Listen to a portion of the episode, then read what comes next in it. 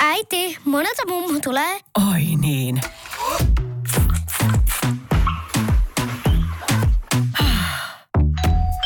Helpolla puhdasta. Luonnollisesti. Kiilto. Aito koti vetää puoleensa. Tämä on Radio Play alkuperäissarja. Maikkarin rikostoimittajat Jarkko Sipilä ja Pekka Lehtinen puivat viime vuosikymmenten kuohuttavia rikostapauksia niihin liittyvien äänitteiden kautta.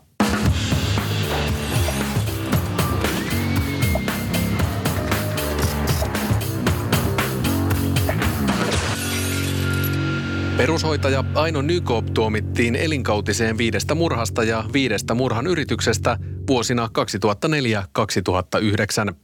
Uhrit olivat iäkkäitä, osin sairaitakin ihmisiä, joita myrkkyhoitaja tappoi rauhoittavilla lääkkeillä. Tämä Nykopin tapaus on kyllä erittäin poikkeuksellinen ja jää tietenkin Suomen rikoshistoriaan. Sarjamurhaajastahan tässä puhutaan. Niin kaikkiaan 13 uhria, joista sitten viisi hän tappoi tai murhasi, niin kuin sanotaan. No me ollaan nyt tässä Lauttasaaressa, Lauttasaaren tiellä. Eli itse asiassa tähän kerrostaloon, minkä edessä nyt tässä ollaan, niin liittyy yksi näistä murhan yrityksistä, joihin Nykop syyllistyi silloin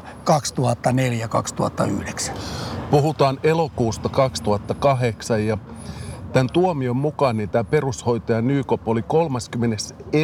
elokuuta 2008 yrittänyt murhata kotihoidossa olleen 77-vuotiaan naisen.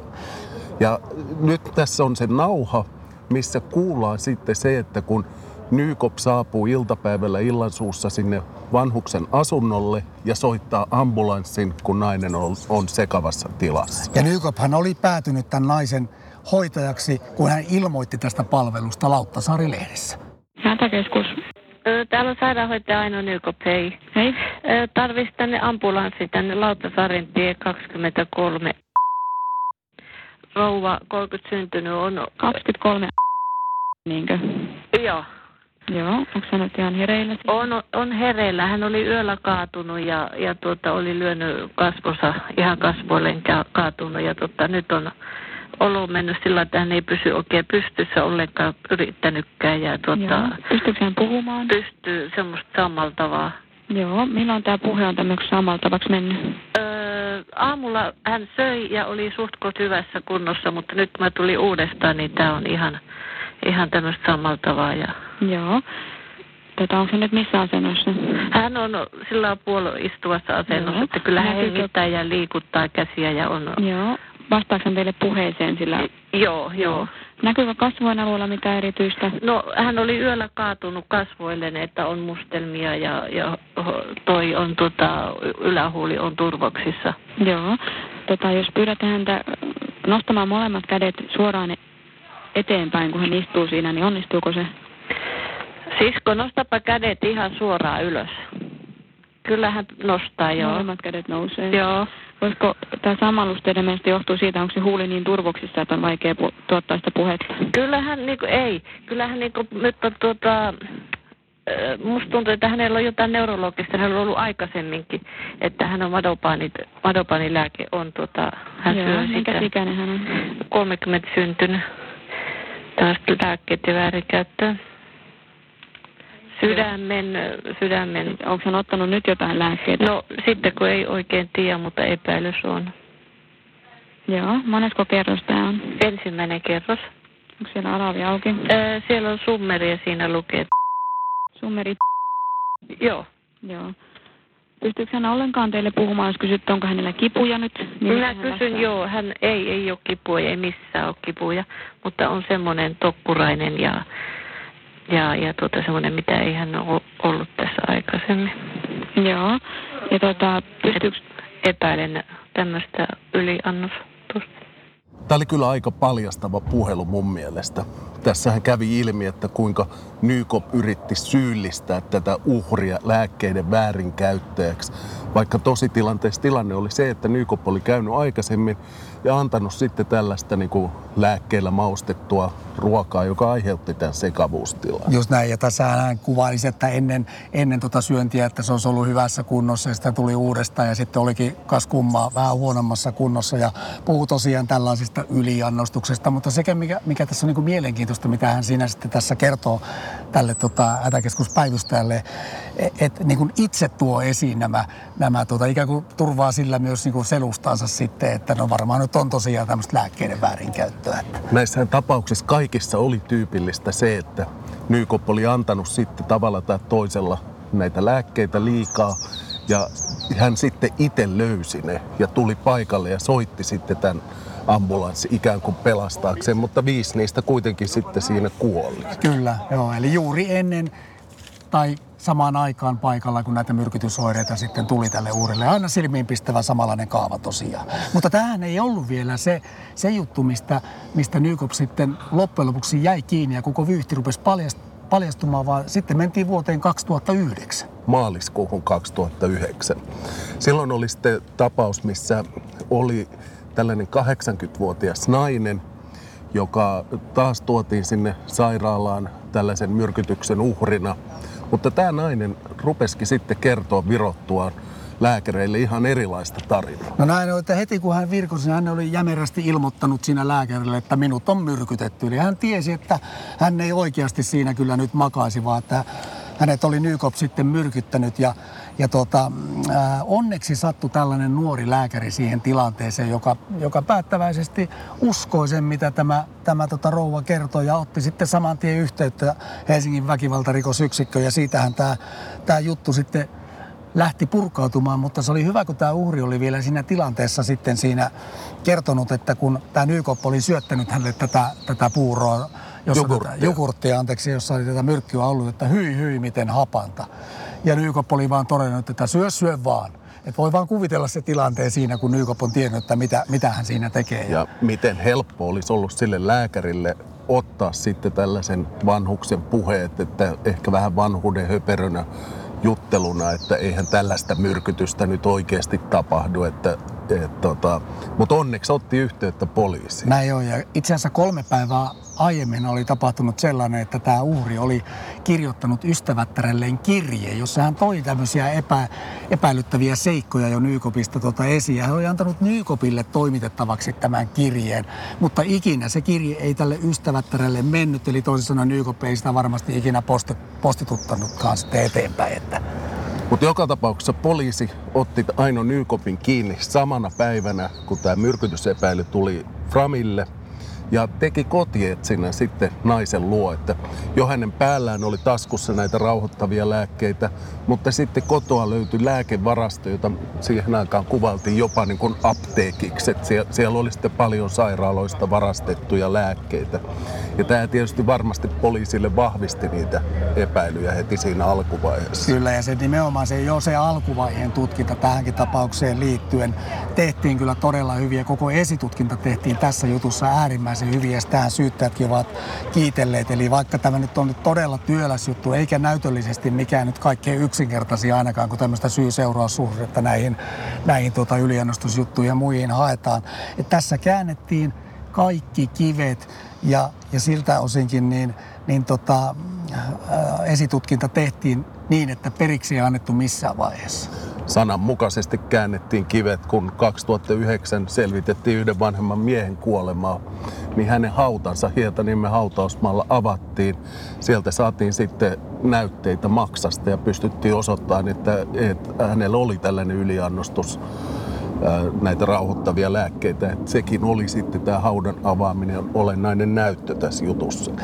Ja eihän tätä tutkintaa helpottanut tietenkään yhtään se, että Nykophan heti siitä alusta alkaen ihan loppuun asti kiisti aivan kaiken. Eli ihan tämmöistä seinäkiistoa, teflon kiistoa, mitä siitä nyt halutaan sanoakaan, mutta tota, minkälaista myöntämistä hän ei tullut hänen suustaan missään vaiheessa. Sitä mä oon jäänyt miettimään, että olisiko tämän tämä voinut paljastua jo aikaisemmin, että kuitenkin sillä Nykopilla oli taustallaan tällaisia aiempia varkauksia ja jopa oli sitten sytyttänyt Meilahdessa tulipalon ja työnantaja oli varoitettu tästä naisesta. Että, että tällaista niin pieniä merkkejä oli siellä sitten olemassa, jota ei sillä hetkellä tajuttu sitten ollenkaan niin yhdistää ja tutkia tätä naista tarkemmin. Niin ja sitten kun Nykophan oli tämmöinen erittäin taitava manipuloija, patologinen valehtelija ja hänestä niin jopa nämä uhrit ja, joita, hän, joita hän nyt sitten hoiti, hoiti niin tota, olivat kuvailleet, että semmoinen kuitenkin semmoinen sympaattinen ja miellyttäväkin ihminen. Ja ehkä se on, onko se nyt se jollain tavalla sitten vaikuttanut, että ei osattu tarttuakaan sitten, ei osattu epäillä millään, millään tavalla, että hänen toiminnassaan voisi olla nyt tämmöisiä karmeuksia sitten itse asiassa takana. Mutta sehän on just näissä niin kun erilaisissa sairaalarikoksissa on se, että ei uskota siihen, että joku voisi sairaalassa tehdä tällaisia, että tapetaan potilaita, vaan se, tietysti se ajatusmaailma on sitä, että yritetään parantaa näitä potilaita. No.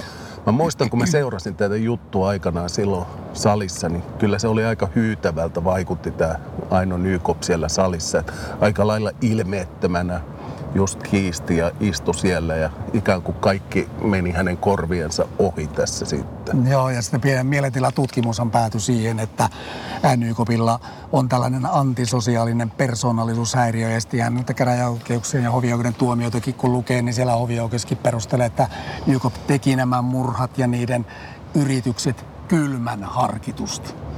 Hänessään oli tällaisia psykopaatin piirteitä, just niin kuin taipumus siihen valehteluun ja pystyi manipuloimaan muita, heikko oma itsetunto, syytti muita, jos joutui vaikeuksia, kaunisteli tekoja ja just tämä sitten puuttu vielä tämä katumus ja ahdistuksen tunto, että, että nämä tekee siitä sellaisen kylmän ihmisen. Niin ja vähän semmoinen pelottavankin ilmeetön siis siitä, millä suhteella hän jätti reagoimatta tai ylipäänsä reagoi mihinkään siellä, siellä oikeudenkäynnissäkin. Mutta se, mikä tässä on jäänyt mysteeriksi myös syyttäjille osittain, on se, että se selkeä yksittäinen motiivi ei oikeastaan koskaan selvinnyt. Eli, eli miksi Nykop teki nämä teot?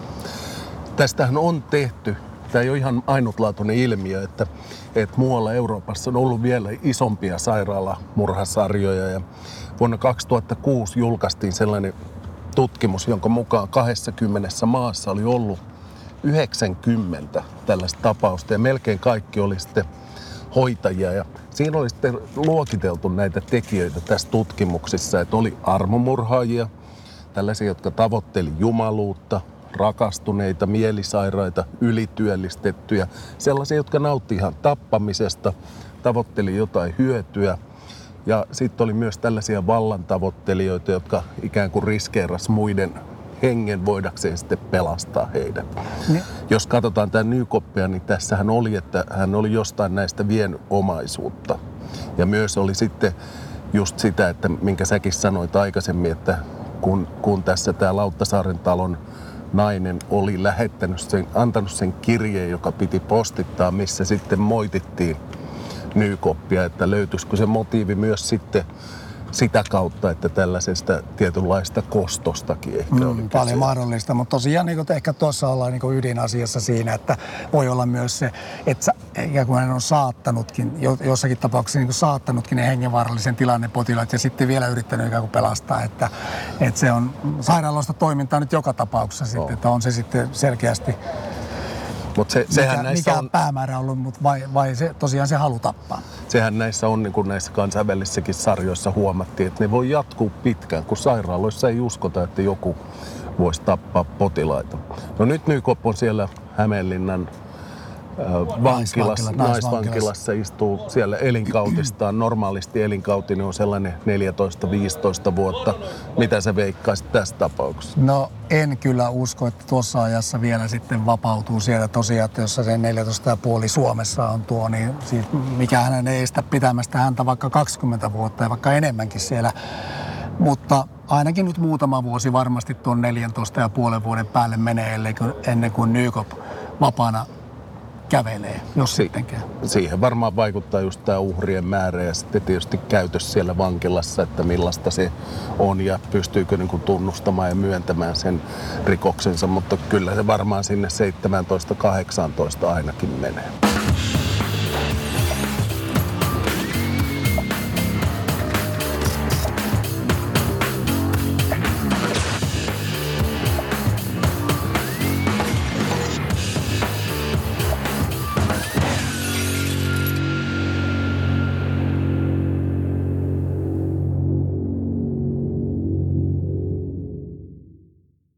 Yes,